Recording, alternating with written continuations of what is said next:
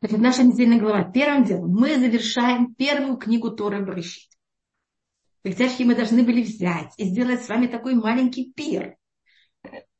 Если вы ко мне пришли, я бы постаралась это сделать. Но, Но еще не, понимаете. поезд не ушел. Я могу Что это?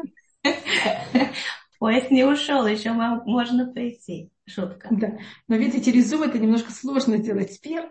Видите, слушать можно, а вот другие да. видеть, а слушать можно, а вот другие вещи, как запах, пока еще и вкус еще не передаются. Может быть, через какое-то время будут передаваться, пока еще в какой-то мере невозможно. Мы бы могли чокнуться с вами. Лехаем. Что вы говорите? Мы могли бы чокнуться лехаем за, за, за сиум Хумаш Берешит. Хумаш, извините, я снова вас не слышу. Что Хумаш Берешит? Я не знаю, что это у меня или у вас. Потому что Галит я слышу очень хорошо. Ладно, я говорю, мы смогли бы с вами чокнуться лехаем в честь окончания Хумаш Берешит. Хотите, чтобы мы повторили весь Хумаш Берешит? Какая его суть? Нет, ладно, все. Я ничего не слышу. Ладно, продолжайте, все, я молчу. Не-не, потом вы мне скажете, пожалуйста. Извините, я не знаю, что это такое, поэтому я тут игралась. Я хотела понять, где я могу как-то повысить звук или что-то, чтобы вас лучше слышать. Или более эм, Вы могли остро бы, слышать. Может, потом эм, обратиться значит, к поддержке. Ладно, потом, потом, все. Да. Значит, у нас книга э, в нашей недельной глава. Это последние 17 лет жизни Якова. И эта недельная глава называется Ваехи, жил. Каждая недельная глава, которая говорит о жизни, когда мы говорим о жизни кого-то, значит, этот человек уже не жив. Это надо также немножко понять, что обычно, когда мы говорим о чем-то, значит, эта вещь, эта вещь отсутствует. Скажем, когда у вас эм, уши не болят, вы даже не знаете, что у вас есть уши, и вы о них вообще не говорите. Если вы говорите, вы знаете, у меня сейчас уши не болят, значит, я понимаю, что вчера они у вас болели. Когда говорится о жизни, значит, ее уже нет. Поэтому недельная глава Хаесара – это недельная глава, в которой умирает Сара. И Авраам, и Ишмаэль. В нашей недельной главе умирает Яков, и заканчивает свою жизнь также эм, все его сыновья. И Йосеф. Но мы сейчас говорим, например, о войне в Израиле. Она есть война, она не ушла. Да. Но если вы будете слушать от, от людей, конечно, есть война, потому что сейчас это очень острое отношение, состояние. Но все говорят о том, как они хотят мир. Вошли Марита Бат Хая. А когда все нормально, никто не говорит про мир. Понятно, что есть мир. Сейчас все благословят один другого, чтобы был мир.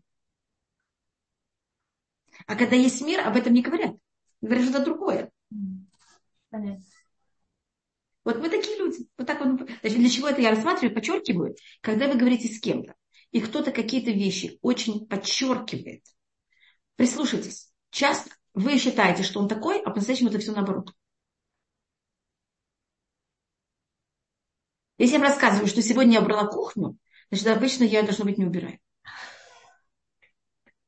А вы слышите, какая я хорошая хозяйка и как я убираю кухню. Но это просто для того, чтобы понимаете, как это, понимать, что другой вам хочет сказать, и понять другого, потому что мы часто за счет его слов воспринимаем его совершенно противоположным, чем он по-настоящему. Потому что мы это переводим на свой язык, а это не так. Но это было про между, про между прочим. И в нашей недельной главе 17 последних, самых счастливых лет жизни Якова, он в них в Египте, со всей своей семьей. Он, конечно, не в Израиле, с одной стороны. С другой стороны, он уже э, объединился с Иосифом, со всей семьей. Они в Египте, они все вместе. И есть тут такой параллель, как вы знаете, Иосиф был у отца 17 первых лет, отец кормил его первых 17 лет, сейчас Иосиф кормит его следующих 15 лет. И, конечно, главная тема нашей недельной главы – это благословение.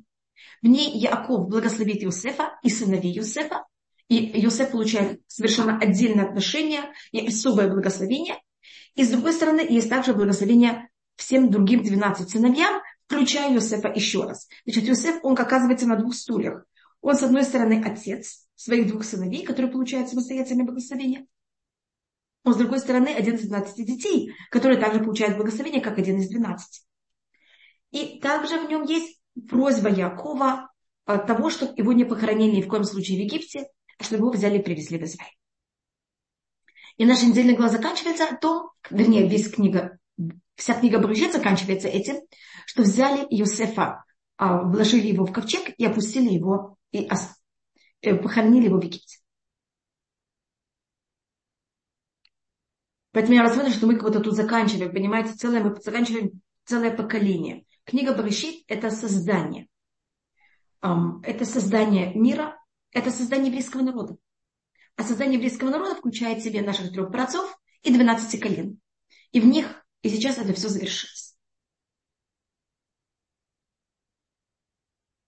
А Иосифа бальзамировали? Да. И Якова бальзамировали, и Иосифа бальзамировали.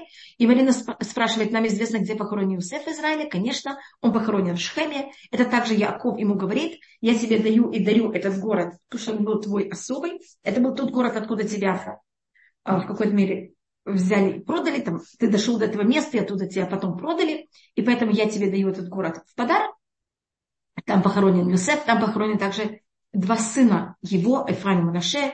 Когда мы приехали в Израиль, папа нас взял а, на тур по всему Израилю, я там была, э, но я это видела до того, как был там вандализм очень тяжелый, который потом это все взяли и перестроили. И сейчас это, конечно, выглядит уже совершенно не так, как я это помню, но я это помню, как это было, должно быть, в течение где-то 500 лет. Понимаете, я еще застала это, как это было вот в те... Понимаете, как это продолжалось еще выглядеть. Значит, была могила Юсефа, а рядом его подножек было два бугорка. Это были два его сына.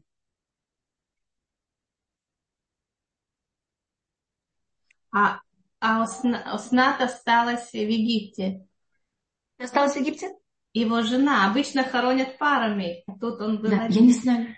Я не знаю, почему. Я там не видела нигде, что показывали могилу Оснат. Угу. Я только могу, говорю, я только вам передаю то, что я, понимаете, как это видела. Да. да. И... Эм.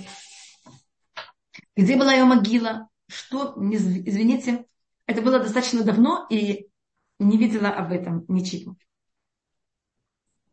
Есть, есть ли параллели между тем, как Ицхак благословил и как Яков благословил? И есть, есть, есть, как, есть, конечно, большая разница. Есть какие-то параллели. Особенно мы это видим в благословении Юсыфа. Благословение Юсыфа Яков в какой-то мере передает то, что он получил от отцов. Он, от своего отца, он в какой-то мере передает Юсыфу. А каждый другой сын совершенно что-то другое. И Яков к каждому сыну относится очень индивидуально. Когда я, Ицхак, он имел в какой-то мере свое видение, что он хочет передать каждому сыну, а, и это то, что он передает. А Яков немножко по-другому, он видит каждого сына, и он именно каждому сыну дает то, что он считает по его характеру ему надо. И он также оповещает каждого сына, а какая его суть. Вы знаете, нам часто, мы как будто бы знаем себя, а как будто бы себя и не знаем. И нам очень часто важно, что там кто-то пришел и сказал, вы знаете, вы такие, это то, что вам надо. Это куда вы должны стремиться. И это то, что Яков делает перед смертью каждого из семьи. Нам бы многим в жизни помогло, чтобы больше кто-то пришел и сказал, вы такие, вам нужно вот это, и стремиться надо к этому. Это большой бы груз э, метаний, да, нам бы а можем ли мы что-то выучить для, для себя? Каждый может сделать, может быть, тут есть 12 типусим, 12 типажей. Сорту. Конечно, мы считаем, что есть а, у нас 12 um, это еврейского, это можно смотреть как 12, можно смотреть как 13, потому что сыновья Иосифа делятся на два. А, мы считаем, что есть Всевышний творил мир так, что мы не однотипный. Если бы Всевышний хотел однотипность, он бы взял и сделал только у Якова одного сына, он сделал, у него, у него родились 12 сыновей. И это понятие того, что у нас есть 12 совершенно разных, как вы сказали, сортов людей. И, конечно, в каждом из этих сортов есть еще бесконечность, потому что здесь каждый из нас, он совершенно индивидуальный. И мы в иудаизме совершенно не хотим гомогенность, мы совершенно против однотипности. Наоборот, а мы хотим, чтобы у нас был у каждого свой путь, и вот это была такая неописуемая красивая мозаика всего еврейского народа. И дало нам такое разнообразие. Но у нас проблема, что мы должны с этим всем жить вместе. А вот это нам очень тяжело. Значит, если кто-то ощущает себя недостаточно уверенной, ему то, что кто-то другой ведет себя по-другому, рассматривается как будто это против него, и это ставит его в какое-то смятение или в какую-то опасность психологическую как будто бы. Значит, если, скажем, колено Звулун, оно, Яков его благословит, что оно будет заниматься мореплаванием, они не всегда будут в Израиле. Знаете, быть э, матросом это не всем подходит. Но с другой стороны, обычно, когда у вас есть такие корабли, которые плавают очень далеко, э, это экономически очень хорошая вещь. А кто-то другой, Но это а наоборот, большой... он бы благословить, что он был в Израиле и занимался земледелием. Значит, у каждого есть свое совершенно и экономически, как мы можем э, проявить себя, потому что то, что подходит очень одному там быть, заниматься земледелием, другому совершенно не подходит. Ему нужно именно вот это, а, понимаете, как это переезжать с места на место, иметь время связи с другими людьми. Поэтому у каждого, или, скажем, колено э, Ашер, его символика это э, масло. Значит, это земледелие, и это богатство, которое именно символизуется тучностью и маслом. А колено Нафтали он тоже занимается земледелием, но у него будут очень сладкие плоды. Есть сладость, есть тучность. Понимаете, как это разные совершенно вещи.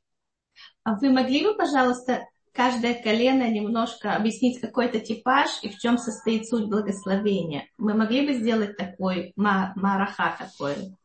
Скажите мне, какое колено? Девушки, это можно делать с любым коленом. Нет, у нас же разные типажи, женщины сидят, и каждая из них относится к другому типажу. У нас, э, я просто думаю, какое колено выбрать. Я могу выбрать колено с Звулун, я могу выбрать любое, понимаете, которое я уже начала с ним. Я просто говорю, как... Э, э, скажите мне, скажем, я просто хочу, если вы хотите, я могу начать с Рубена, просто потому что он старше. И это кажется, что он как будто бы не получил то, что ему положено.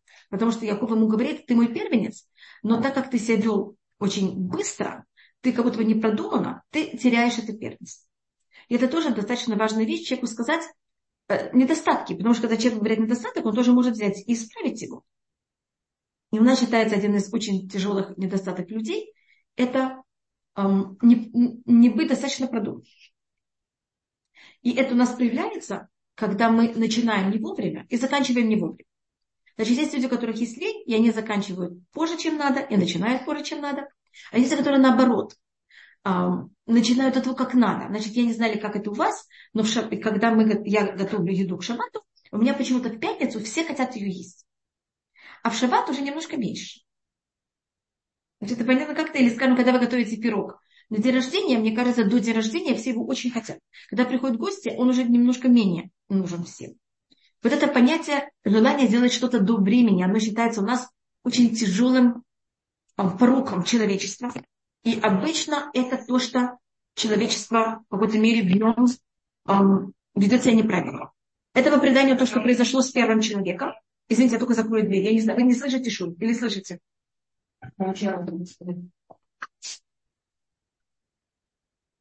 Я, извините, я слышу шум, поэтому я...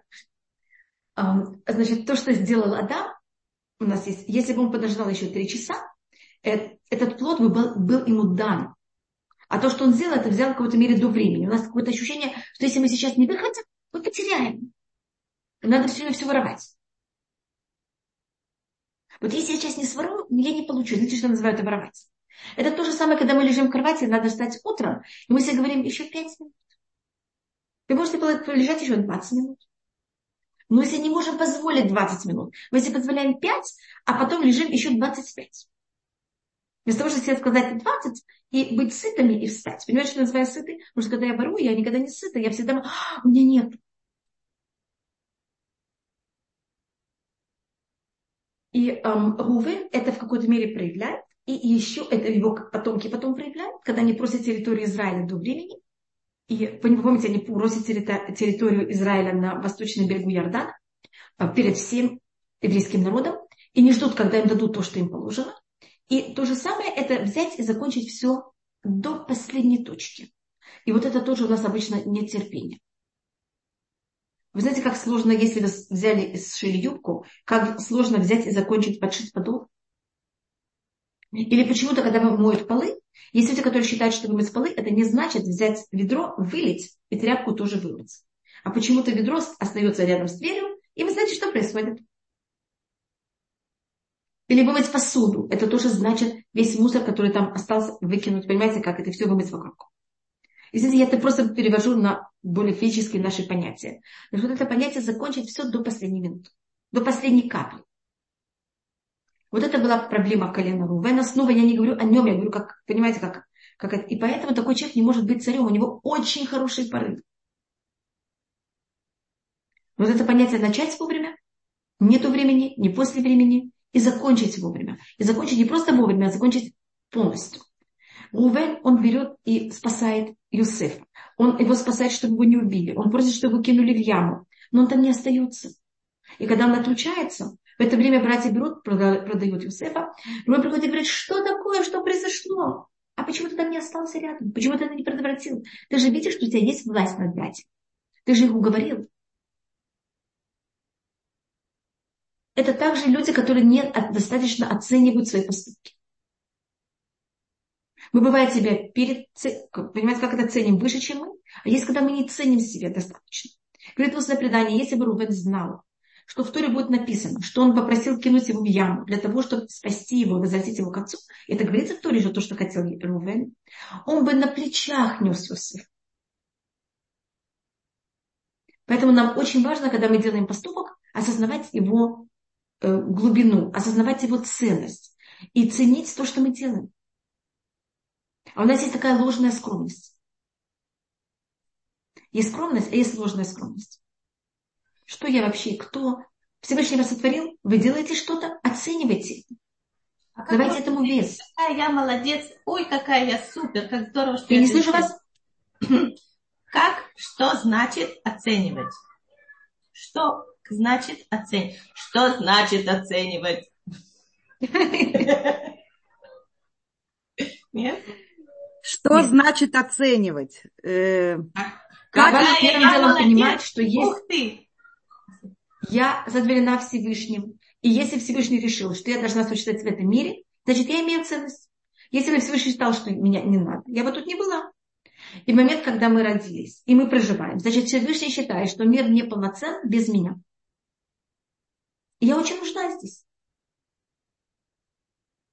И то, что я делаю, должно быть очень важно, потому что если бы не было бы важно, я просто бы тут бы не была. Когда я уважаю себя, я уважаю других, я уважаю мир, я уважаю все. Когда у меня нет этой важности к себе и уважения к себе, у меня нет уважения никому. И вот точка Рувена – это обычно жизнь. Мы всегда увидим Рувена, когда надо спасти жизнь. Когда надо спасти Юсефа когда надо, скажем, есть у нас еще один случай, когда похищена Дина. Шхем влюблен в Дина. Поэтому он совершенно не в опасности. Она в опасности духовной, но она не в опасности физической. Поэтому Рувен, который старше Шимон Велеви, он не пошел воевать. Шимон Велеви у них совсем другие мотивы, у них совсем, они совершенно другие. А когда будет всегда проблема жизни, так мы увидим Рувена. Это будет спасение, спасение Юсефа. Это будет также дать жизнь матери, когда он считает, что когда она прекратила иметь детей, и он нашел мандрагоны, и он считал, что если он не даст, может быть, это ей поможет иметь детей. Значит, он будет всегда связан с рождением, с жизнью, с охраной жизни. Его камень, это также очень интересно, называется рубин. Это красный камень. А рубин это особо Рувен. Поэтому, когда евреи хотели купить этот камень для нагрудника главного священника, они просили камень Рувен. Поэтому на всех языках этот камень называется рубин. Видите, же особо Рувен. И красный цвет – это понятие жизни, понятие крови. Значит, он будет всегда предотвращать кровопролитие или защищать жизнь. Я более какой-то расширяю это, понимаете как? Это особость колена Рувен. Реувен, Реувен – это смотри, сын. Смотрите, сын. Так можно я только скажу, а, Рефуа шлема Борис бен Таисия. Таисия. И у нас есть в нашей истории, это так рассматривает устное предание, что рассматривает А, но тут я должна рассмотреть это еще немножко более широко. Рувен, он первенец. И у нас есть целое отношение к первенцам. И первенец – это непростая вещь быть первенцем. Я не первенец, я номер три. Поэтому я не могу вообще об этом говорить и рассматривать что-то такое, что такое быть первенцем. А, это надо обратиться к моей старшей сестре. А, но у нас рассматривается, что первенец, у него есть свои сложности. У каждого ребенка есть, каждый ребенок входя в свою семью, входит совершенно в другую семью для, для себя. Первенец входит в одну семью, второй в другую, третий совсем в другую. Поэтому мы можем видеть в той же самой семье совершенно разные дети. Потом, и они также будут нам рассказывать о семье совершенно по-другому. Потому что зависит от того, в каком они месте в семье, они и видят себя совершенно по-другому. А у нас первый первенец в истории, это был Кай. Он убил, как вы знаете, Хевеля. И этим он проявил э, качество зависти. С этого момента Всевышний делает такую неприятную вещь. Он, значит, пока мы что-то не исправляем, это висит над миром. Всевышний очень милослив, пока мы не исправим, он от нас не отстает. Извините, что я говорю такое неприличное слово. Я всегда думаю о себе, что я бы уже махнула рукой о себе, а Всевышний нет, он не, не, не сдает. Понимаете, как это? Он в земле хочет, он всегда доводит до того, что надо. Даже если мы уже, понимаете, как это отчаиваемся. И эм, так как первый первенец проявил зависть, и это очень понятно, почему он проявляет зависть. Он же был сначала первым, он был единый, он также старший. Так понятно, что ему все положено. И представляете, какой-то ужас. Он, э, у него были папа и мама, которые были только его. И вдруг, не спрашивая его вообще, эти непонятные вообще родители притащили кого-то и говорят, что вот этот кто-то будет называть их тоже папой и мамой. Его папа и мама. Вы представляете, какой-то ужас? И он еще должен этого любить. А если этот кто-то еще умнее или лучше первенца, первенец не может это перенести, потому что он же первый, он же самый хороший, он же старше.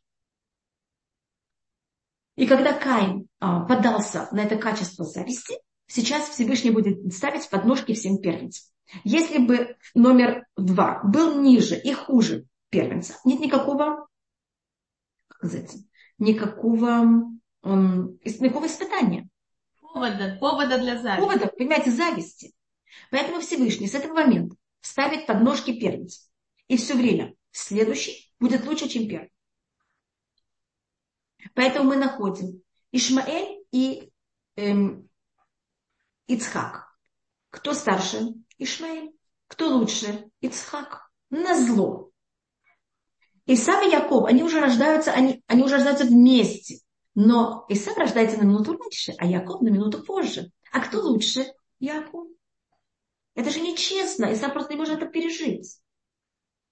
И сейчас в семействе Якова происходит то же самое. Есть Рувен и есть Юсеф. Юсеф номер одиннадцать. Юсеф, он, он первенец Рахель. Но он это значит, когда Яков, и тут мы входим, я не знаю, мы говорили об этом, есть понятие Всевышний, извините, что я сейчас откажу совсем от темы. Есть у нас понятие задумать и есть понятие э, воплотить. Всевышний сначала задумал мир, потом его воплотил. Потому что Всевышний сначала задумал, потом воплотил, в мире всегда будет разница между теорией и практикой. Задумал на уровне суда, воплотил на уровне милости. Яков задумал жениться на Рахель. На практике он сначала женится на Леа, а потом на Рахель. Как и говорится, имя Всевышнего сначала имя суда, а потом во время воплощения говорится имя милости, а потом суд. Рахель символизирует суд, Леа символизирует милость. А, на уровне практики его первенец Рувен, старший сын Леа. На уровне теории его старший сын Йосеф. А Йосеф, когда мы рассматриваем в плане детей, он номер одиннадцать. Представляете, что номер одиннадцать лучше всех предыдущих? И Рувен первый. И всех первенцев, который не поддается зависти. Он первый, кто начинает это исправлять. И хотя братья хотят убить мы видим, что единственный, кто выступает против первый, это Рувен. А кто мог больше всего выиграть из того, что Юсеф будет исчезнет из семьи, был бы Рувен, он бы остался единственным первенец, с чистыми ручками. Его никто, понимаете, он ничего не сделал. И Рувен не только не остается тихо, спокойно в стороне, он единственный, кто первый, кто активно борется с этим. И поэтому говорит Леа, Реу Бен, посмотрите на этого сына. У него какое-то есть пророчество. Посмотрите, насколько он другой совершенно, чем все первенцы мира. И особенно, извините, мы, поэтому мы должны делать определенно... Э, Хох меня спрашивает, мы делаем выкупление первенца еще из многих. У нас есть очень много объяснений, почему. Это только одно. Еще одна вещь, потому что он превратил родителей в родителей. До этого они не были родителями. А он также э, наш, как это называется, э, подопытный кролик. Вы знаете, как это тяжело быть подопытным кроликом? Все дети потом, они воспитываются уже на опыте этого, этого подопытного кролика. И вот также место в семье очень непонятное. Он оказывается в положении между, он, между родителем и ребенком. Значит, если он себя ведет как дети, вы говорите, ты же старший. Если он начинает командовать, вы говорите, ты же не родитель.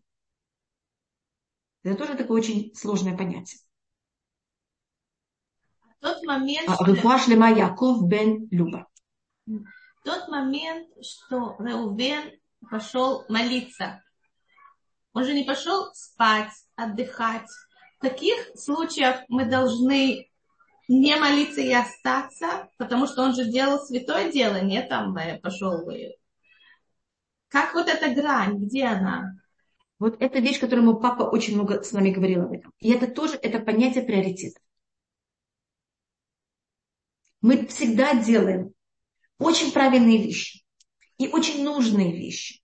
Вы говорите пойти спать, а если я очень устал, мне же очень нужно пойти спать. Мы же не занимаемся никогда глупостями. Мы только спасаем мир или себя. Но есть как, ну, нужен правильная шкала приоритета. И это была проблема Рувена. Снова я не говорю Рувена как Рувена, я имею в виду, что нам, устно, что нам передает устное предание, когда хочет нам это сказать. Сейчас есть опасность жизни Юсефа. Все находится на втором плане. У нас есть такое понятие Миша Осефа мецва, потом на мецва. Когда вы занимаетесь какой-то мецвой, вы, вас, вы не обязаны других. Человек может представить, а то, если я хочу все, а мы почему-то такие, что мы хотим весь мир съесть. И нам нужно все. Это тоже какое-то, это высокомерие какое-то. Вы не можете все. Поэтому мы или себя недостаточно уважаем, или мы берем на себя больше, чем мы в состоянии. Может быть то, что недостаточно реально оценивают ситуацию. Может быть такое? Значит, мы, я только не слышала то, что вы сказали, но надо правильно оценивать каждую ситуацию и понимать, что важнее в этот, в этот момент. Скажем, если кто-то занимается больными, в этот момент он не должен находиться в суке, он не должен молиться. Может, я не, невозможно от меня требовать заниматься скажем, как женщина. Женщина многие мецвод не обязана. Потому что невозможно сказать женщине, рожай, занимайся детьми и делай то-то и то-то и то-то. Это просто психологически мы оказываемся просто разорваны. Мы должны вначале быть психологически ощущать себя благополучно и хорошими сами собой. Сейчас ты занимаешься спасением Юсефа, все оказывается на втором плане. Можно практический вопрос? Например, э, мама Ладно, я скажу, Галит, переведите, ладно? Например, мама молится, да, и тут да. ее маленький ребенок сейчас начал плакать, и она слышит, что это может быть что-то опасное или неприятное. Она может прекратить и пойти к нему, или она должна домолиться? Как? Или она вообще не должна молиться, потому что невозможно его на секунду оставить? Я считаю, что если, значит, с одной стороны, мама должна, или дети должны понять, что у мамы есть также личная жизнь. Но мне кажется, что если ребенку год, и мама хочет его, научить, что есть личная жизнь, когда он ползает, мне кажется, что это немножко рано. Но когда ребенку 4 года, он да, должен понять, что сейчас у мамы личная жизнь, и он должен уметь себя сам, как сказать, уметь э, собой заниматься. Значит, мы должны понимать, но это все должно быть логично. Я помню, мы, я один раз была в синагоге, э, и э, это было в Москве, там не было такое настоящее место для женщин, я где-то пряталась под, под э, дверью, и была молитва, тфилята меда. И во время тфилята меда какой-то ребенок, я не знаю, что там произошло, начал кричать очень сильно. Это было в синагоге, и мне, это мужчина, понимаете, я даже не могла. Все мужчины продолжали очень хорошо молиться. Хотя я уверена, что их мысли были совершенно в другом месте. Отец этого ребенка продолжал очень хорошо молиться. Единственное, кто взял, сдвинулся с места и пошел бежать и спасать ребенка, был мой папа. Потому что, кроме того, в этот момент уже не молитесь. Значит, есть закон. Если я в середине молитвы, извините, что я говорю о таких не очень приятных вещей. Человеку вдруг надо было очень в туалет. Аллах говорит, что вы должны отойти три шага, можете это закончить, потом прийти. Если это взяло больше времени, чем можно закончить всю молитву, вы тогда начинаете заново. Если нет, вы начинаете с того момента, где вы находились. Поэтому есть моменты, когда мы можем отлучиться, взять, понимаете, как это продолжить. А есть случаи, когда невозможно. Значит, есть, надо знать все законы. Если мы хотим по-настоящему жить по еврейскому закону, мы должны знать все законы. А то, если мы исполняем наполовину, понимаете, у нас получается половина. И особенно против кого рассматривается Рувен, он рассматривается э, как параллельно или э, в какой-то мере точно противоположность, это Иса. Как вы знаете, у Исава есть еще одно имя. Исав называется Эдом. А Эдом это то же самое слово, как Адум. А этот камень Рувена, это Один. Видите, пишется очень похоже. А Шимон, что это слушать, это как Израиль? Нет. Извините, я... Еще раз, Раманипита Шимшон, да? Шимон. Шимон. Это Шим... как... От... Это слушать. Слушать? Это от... Э, это не связано с Шма Исраэль, это не связано с Яковом Шимон? Шимон, Шимон это... и Шимшон? Нет. Шимон связано с э, слушать. Это, было конечно, конечно. Мы это рассматриваем, значит, у нас рассматривается, что, э, как мне кажется, рассматривается также, мы можем всю туру, может быть, я показывала это, мы можем, э, Всевышний сотворил мир, Всевышний сотворил более точно человека по своему образу. Так же говорится. Бецелем Элуким Асайта Ада. Конечно, тут нет понятия, что у Всевышнего есть образ вообще никакой, никак. Но есть какие-то проявления, которые мы как-то понимаем. И вот эти проявления, они именно по форме, как построен человек. И все в нашем мире, оно так, как построен человек. Тура, как построен человек. Наш еврейский народ, как построен человек. Любая фирма, как построен человек. Правительство государства, как построен человек. Значит, в каждом государстве есть глава правительства. Это не имеется в виду голова. Это имеется в виду, но мы это называем голова. У нас есть понятие рук, у нас есть понятие ног. Мы это рассматриваем, что книга Барышит – это голова. Книга Шмот – это руки. Мне кажется, мы говорили об этом. Вайкра – это желудок. Э, Бамидбар – это ноги. У нас кого-то есть, понимаете, как это? То же самое в еврейском народе. Четыре первых сына Леа, которых она их родила в один, понимаете, как это один за другим, а потом прекратила рожать. На какое-то время, потом она родила еще двух. Поэтому я только смотрю первых четырех, они у нас голова. Поэтому у нас есть Рувель, это глазки, это смотрите сын. Шимон – это ушки, это слушать. Лишмо на это слушать. Леви – это запах, это нос. Потому что, я еще немножко объясню, как это. А Юда – это благодарить, это признаваться, это ротик. От колена Леви происходят священники, которых, когда приносили жертвы, в Торе говорится все время «реах нихуах нашим» – приятный запах Всевышнему. И а, душа к нам была внесена через, вдул Всевышний нам душу через ноздри, и это наше объединение на нас Всевышний, поэтому это служба в храме. Это кто это? Эм, столб дыма, который находился на жертвеннике и объединял как будто наш мир с, э, духовным миром. А Юда это признаваться, как говорят, это говорить, и в ротике у нас есть зубки. Поэтому от колена Иуда есть старик, который умеет кусаться. Это понимаете, как это выявляется? Есть язычок, конечно, который благодарит, который дает приказы. Царь чем занимается? У царя нет рук. Царь дает только приказы, и все должны его слушать.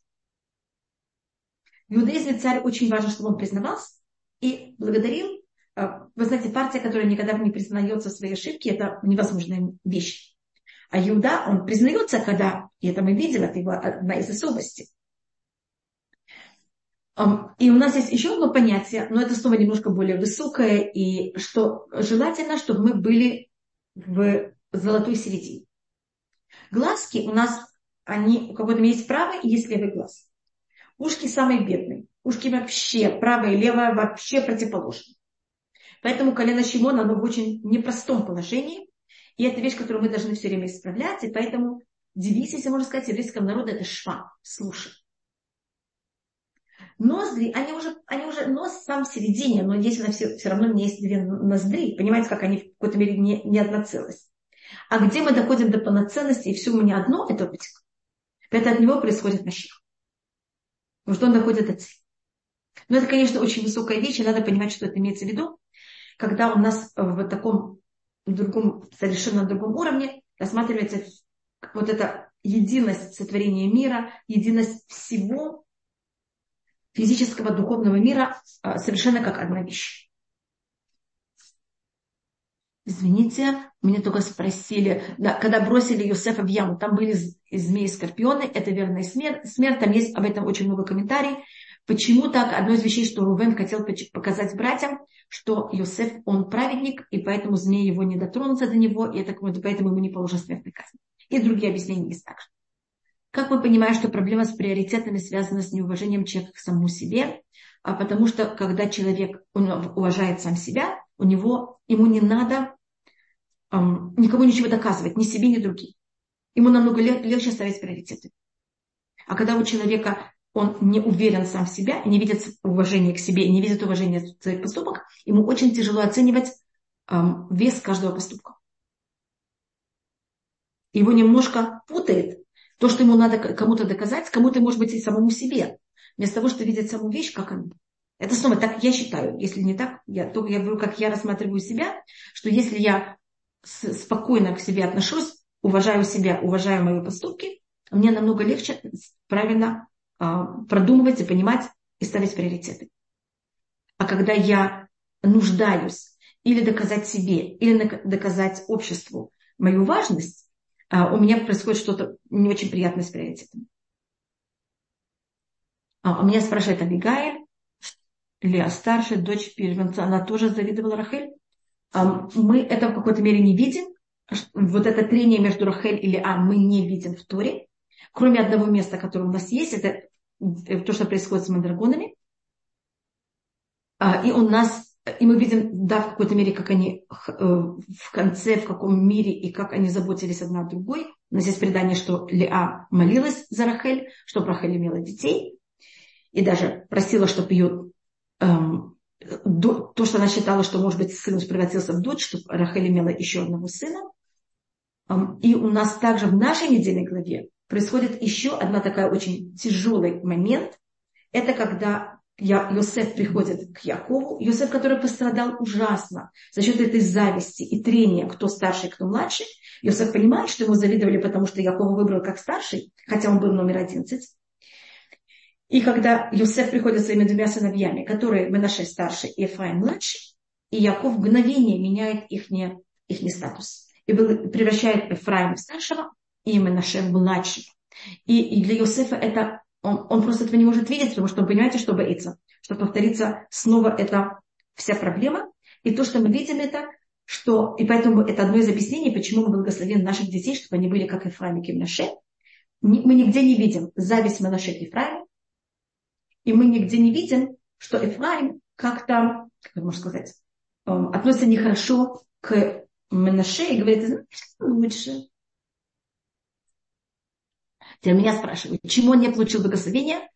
А, значит, тут есть, первым делом Яков относится к Шимону. И Яков говорит, Шимон вы Леви Ахим. Шимон и Леви вы братья. Значит, есть какое-то отношение. А потом то, что он делает, он проклинает их не гнев. Значит, он, да, говорит Шимону, какое твое качество, и говорит ему о том, что будет с ним в будущем, и говорит ему о том, что он должен, над чем он должен работать, и говорит ему о том, что ты брат, у тебя есть очень сильное понятие братства.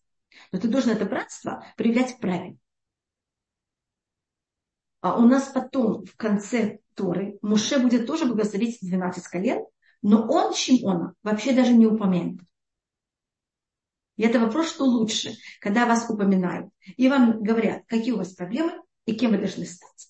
Или когда просто от вас, как можно сказать, как будто вас нет.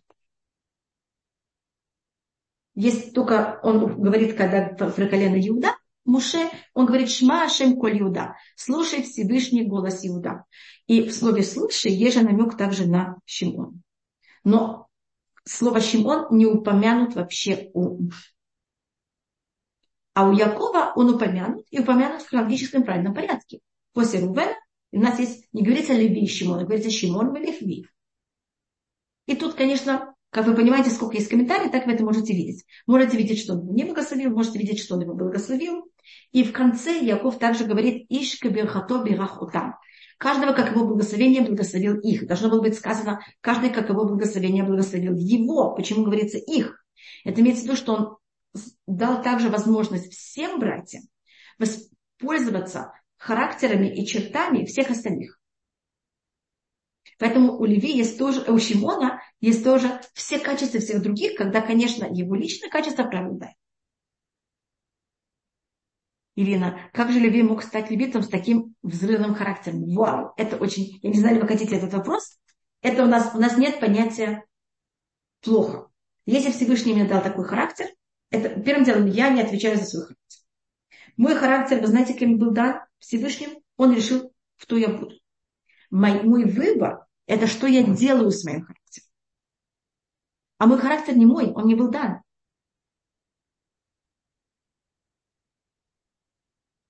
Поэтому то, что мы должны делать, это мы должны понять, кто, какой наш характер. А мы не всегда этим довольны. Мы не всегда довольны даже тем, как мы должны проявлять этот характер. Потому что каждый характер имеет свою форму проявления. И вот это наша работа в этом мире. А если я беру и борюсь своим характером, и говорю, Всевышний, не хочу какой-то образ этот характер, так я трачу энергию впустую, потому что невозможно бороться с своим характером. Я в какой-то мере также очень высокомерна. И понимаете, как это? Я не могу, мы должны уметь, на иврите называется листогель. А мы должны уметь в этом мире всегда uh, уметь... Интегрироваться. Интегрироваться. Как, как называется? Интегрироваться. Интегрироваться. Это такая психологическая склон, возможность, гибкость такая.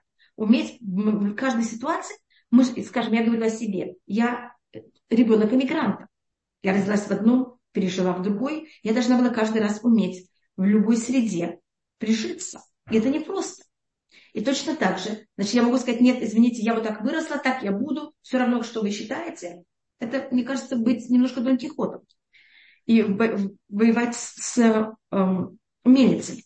Но с другой стороны, есть понятие своего стержня и никогда не менять, кто ты такой, что ты считаешь и что правильно.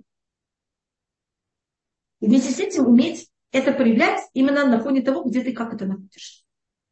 И это очень непросто. Это намного сложнее, чем каждая из этих э, крайностей. И поэтому я могу сказать, что мне казалось, когда я была маленькая, я закрыла книгу Брышит, что кто будет следующий, в следующей книге, кто будут вожди, кто будет самый важный, это будет колено Юсеф. Я открываю следующую книгу, а там Леви, Муше из колена Леви. И заметьте, Муше будет с тем же характером, как Леви. Он, он левит, он не может быть с другим характером. Значит, какой, как вы сказали, вы мне написали взрывным характером. Значит, Муше выходит и видит, как египтян бьет еврея. Если у вас взрывной характер, что вы делаете? Пойте египтянин. И это тоже делает Муше. Никто другой так себя не ведет. На завтра видите, как один еврей бьет другого. Вы тоже вмешиваетесь. Он чуть не попал под виселицу. Также это доходит до фараона. Это доносит. Ему приходится убежать. Он находится в Медьяне. Видит, как семь девушек, не видел их в жизни, не еврейки. Какие-то, кто-то над ними там, не знаю, спорит с ними. Вы уже, ты уже обжегся. Что делает Муше? Берет и вмешивается.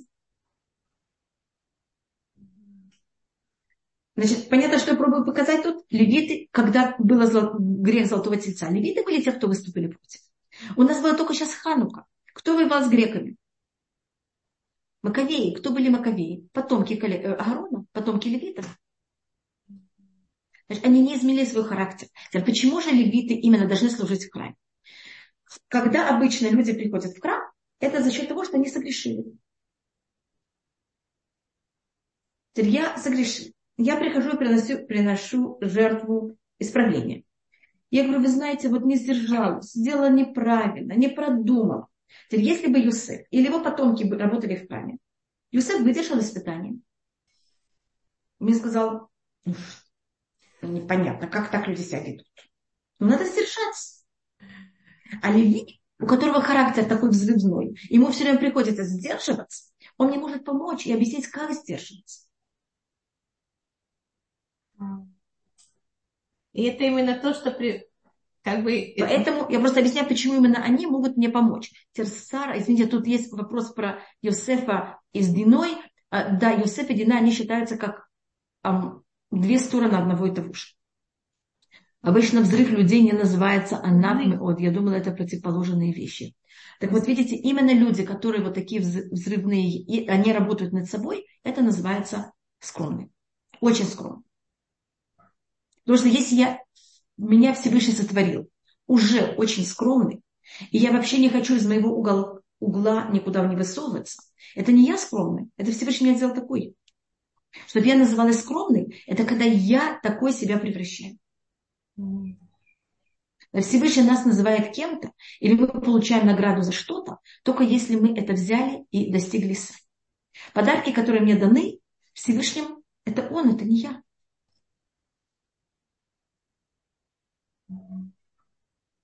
Поэтому, пожалуйста, на свои недостатки не сердитесь. А, я не могу сказать, что вы должны их выпячивать, но нет никакой... И то же самое ваши а, плюсы характера. Вы за них не отвечаете. Это не ваше, это подарок с небес. За то, что вы можете гордиться, и за то, что вы а, можете в какой-то мере покрыть себе претензии, это что вы сделали с этим, что вам Всевышний дал.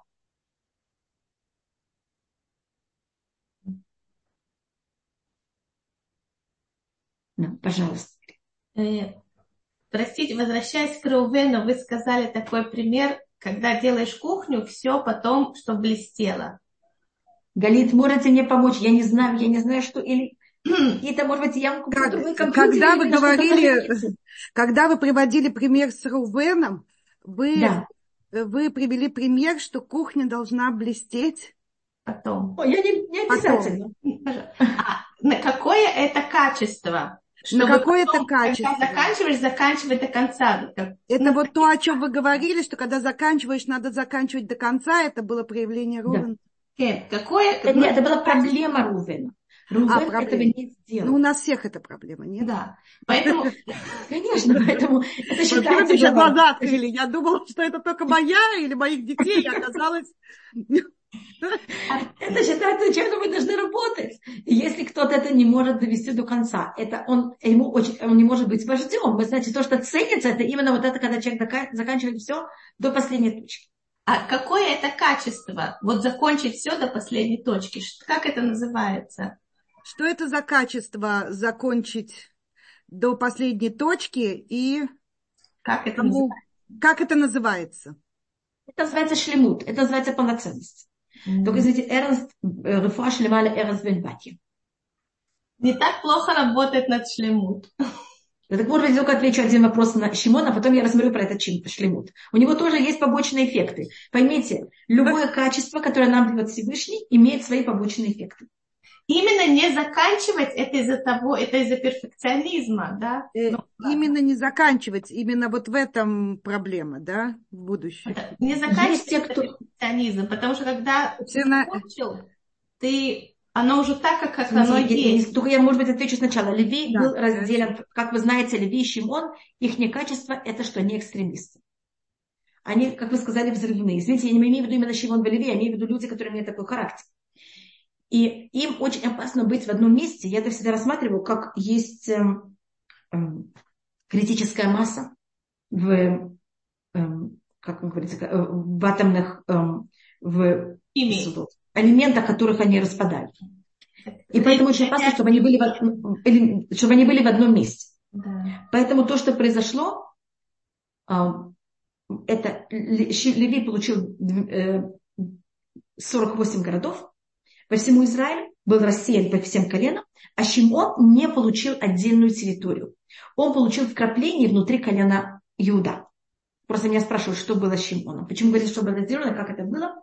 И об этом вы можете прочитать в книге Иушуа. Я только извиняюсь, у меня сейчас нет книги Иушуа, я не могу вам сказать, какая глава. Но где-то после 10 и до 20. Понимаете, как это? В одной из них я просто боюсь вам сказать, какой, поэтому я э, не хочу говорить неправду. Э, Эванс Бен Баси, я вам сказала, Рефуа Шлема. Малка я вижу, что Малка очень хочет микрофон. И это вы хотели, да, большое спасибо, Лариса. И вы хотели что-то, что вы хотели еще спросить, если вы можете как-то, чтобы я услышала вас, я извиняюсь. Значит, Давай. здесь мы говорили о полноценности, это качество колена Бениамина.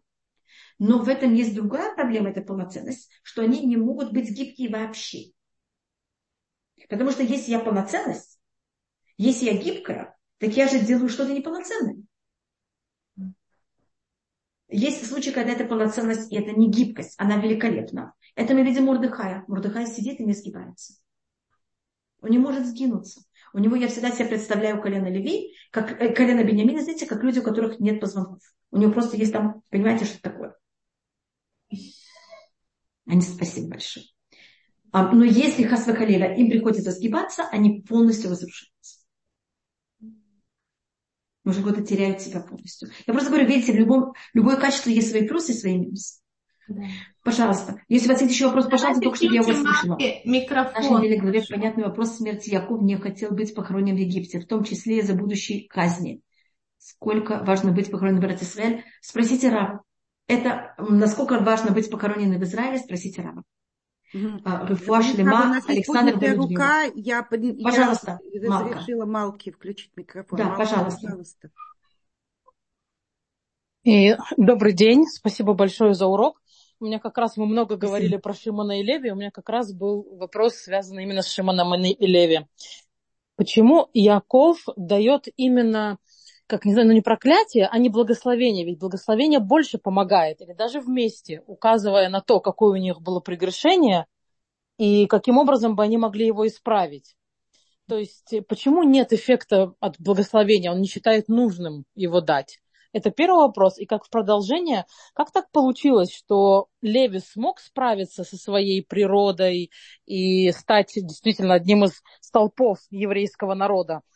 А Шимон так и, ну, даже хуже все с ним приключилось. То есть не помогло ему наставление отца. Спасибо. Только, да, только я хочу сказать э, Фашлема Хая Сара Бацара, а потом э, Эстер, может быть, я потом на это отвечу, я не знаю, у меня сейчас будет время. Спасибо большое, Виктория. И сейчас малко я вам скажу. Когда мы читаем Тору, мы должны ее читать очень... Мой папа всегда это любил нам говорить. А, Яков не проклинает Шимона Леви. Он проклинает и гнев. А он апамки аз, эвратамки кашата. Он, мы никогда не проклинаем ни в коем случае людей. То, что Яков делает, он говорит, так как вы такие взрывные, если вы будете очень важными людьми, ваш гнев будет очень опасен. Гнев царя – опасная вещь. Гнев директора опасный, очень опасно. А гнев э, того, кто подметает дороги, очень неприятный, но не опасный. Значит, то, что говорит Яков, потому что у вас есть гнев, вы должны быть подчинены. Вы должны быть зависимы. И тогда это поможет вам сдержать ваш гнев. Поэтому он, да, дает им наставление и показывает себя, что происходит с Шимоном, но это уже на очень, это я видела в книге Павицадик, Равицадок, какой Милюблин, это очень такая высокая вещь. Он, э, у нас есть период письменной Торы, есть период устной Торы. Шимон в устной, торе, в устной Торе он будет преобладать. В письменной, в письменной надо глаза, в письменной не нужны уши. Когда мы переходим к устной Торы, имя, которое мы будем встречать больше всего, это будет Шимон. Вы можете рассмотреть как случайность, можно рассмотреть это как не случайность. И в устной Торе как раз колено Шимон, оно имеет самое в какой-то мере свою, свою силу. Один из самых главных личностей периода устной Торы – это Раби Шимон Барюхай. И совершенно не случайно его имя Раби Шимон. И он имеет то же самое взрывной характер. Когда есть проблема с римлянами, он выступает против, он убегает, он прячется в пещеру, его хотят убить. И он нам передает самый секретный уровень Туры. Поэтому у Шимона есть величайшая э, миссия, у него есть вот это, э, как он взрывается, или как я не знаю, экстремист, это одна сторона. Другая вещь, которую мы не рассматриваем вообще о Шимоне, у него есть понятие удовольствия. И он хочет иметь удовольствие.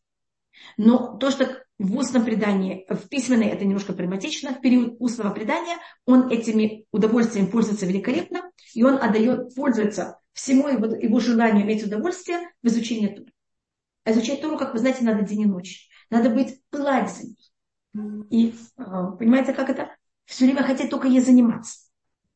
И это то, что делает Раби Шимон Барюхай, когда он находится в пещере, почти не ест, почти не пьет, и только занимается Торой с утра до вечера с утра до вечера и вечером до утра.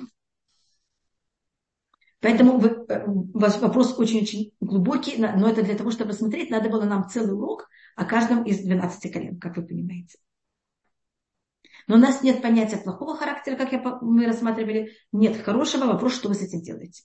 А людям с таким характером, как Шимон Белеви, то, что надо, это чтобы их гнев был проклят. Понимаете, что такое гнев проклят? Чтобы они, хотя они взрываются, этот гнев их не, не имел слишком большого влияния на человечество. А то это очень опасно. Смысл проклятия, чтобы не было влияния, это смысл. Чтобы, чтобы этот гнев, он не мог иметь слишком большое, понимаете, как влияние на народ. И также, если я знаю, что я зависим, я не могу слишком сильно выступать против там, директора, против кого-то, меня сразу поставить на место. Человек может потерять работу, человек может понимать, как это, это его сдерживает. Поэтому Яков им говорит, я знаю ваш характер, поэтому я вам даю такую должность. Mm-hmm. Значит, то, что вы спрашиваете, Эстер, это про Ишмаэля. И а, это у нас в скрытых местах Тура у нас рассматривается, что Ишмаэль, он сделал обрезание 12 лет. И поэтому а, Всевышний тогда говорит, что Израиль, сделай, Всевышний говорит Аврааму, книга Барушит, 17 глава, сделай обрезание, я тебе дам землю. А так как, значит, у нас Израиль и обрезание, они связаны. И поэтому Ишмаэль за то, что он сделал обрезание, получил также власть на Израиль. Пожалуйста, я вижу, что я уже даже перешла одну минуту. Спасибо всем большое. Большое спасибо, папа. И это, может быть, я не знаю, или это только я, потому что Галит я слышу великолепно, Малку я слышала очень хорошо, и я не знаю, что у меня именно с вами. Это почему у меня с вами такие тяжелые отношения. Я вижу, что Галит вас слышит тоже очень хорошо. Поэтому я понимаю, что это что-то личное против меня. И я просто не знаю, что с этим сделать. И до этого я вас слышала очень хорошо. Это только потом вдруг произошло. Извините. Да. Может быть, надо обратиться в технический отдел Толдо, тот, кто настраивает компьютер, и мы сделаем, я вчера с ними говорила, мы сделаем зум, вы, я и они, и они послушают, что происходит. Да, Хорошо. может быть, чтобы они как-то нам помогли понять, что такое. Хорошо. iPhone, э, пожалуйста, я сейчас открою мой... Большое спасибо всем. Я открываю мой Zoom. iPhone, вы можете сейчас войти в мой Zoom. Пожалуйста, до свидания.